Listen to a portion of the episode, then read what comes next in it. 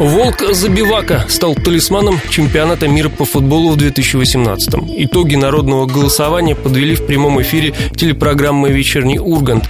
Напомню, конкуренцию Серому составляли «Кот» и «Амурский тигр». И тогда же в ходе прямого телеэфира вице-премьер по вопросам спорта Виталий Мутко назвал имя нового талисмана. Стоп, стоп, стоп, самое-то главное. У нас талисман безымянный. Виталий Леонтьевич, как мы будем называть наш талисман? Забивака. Вы так сказали, такое ощущение, что это прямо вот вы прямо только что пришло это слово, а по-другому не скажешь. Забивака. А вот символом бразильского мундиаля два года назад служил броненосец Фулека. Его желтое туловище, синий панцирь и шорты напоминали цвета бразильского флага. Напомню, чемпионат мира по футболу 2018 пройдет в 11 российских городах. Ростов примет 5 игр, 4 групповых матча и один плей-офф.